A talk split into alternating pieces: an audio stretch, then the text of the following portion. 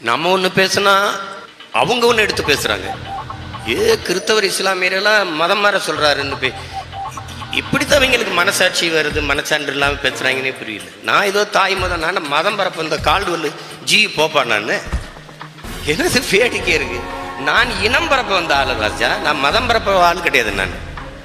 நான் என் மொழி என் இனம் அதில் உறுதியாக இருப்பேன் என் வரலாறு என் கோட்பாடு.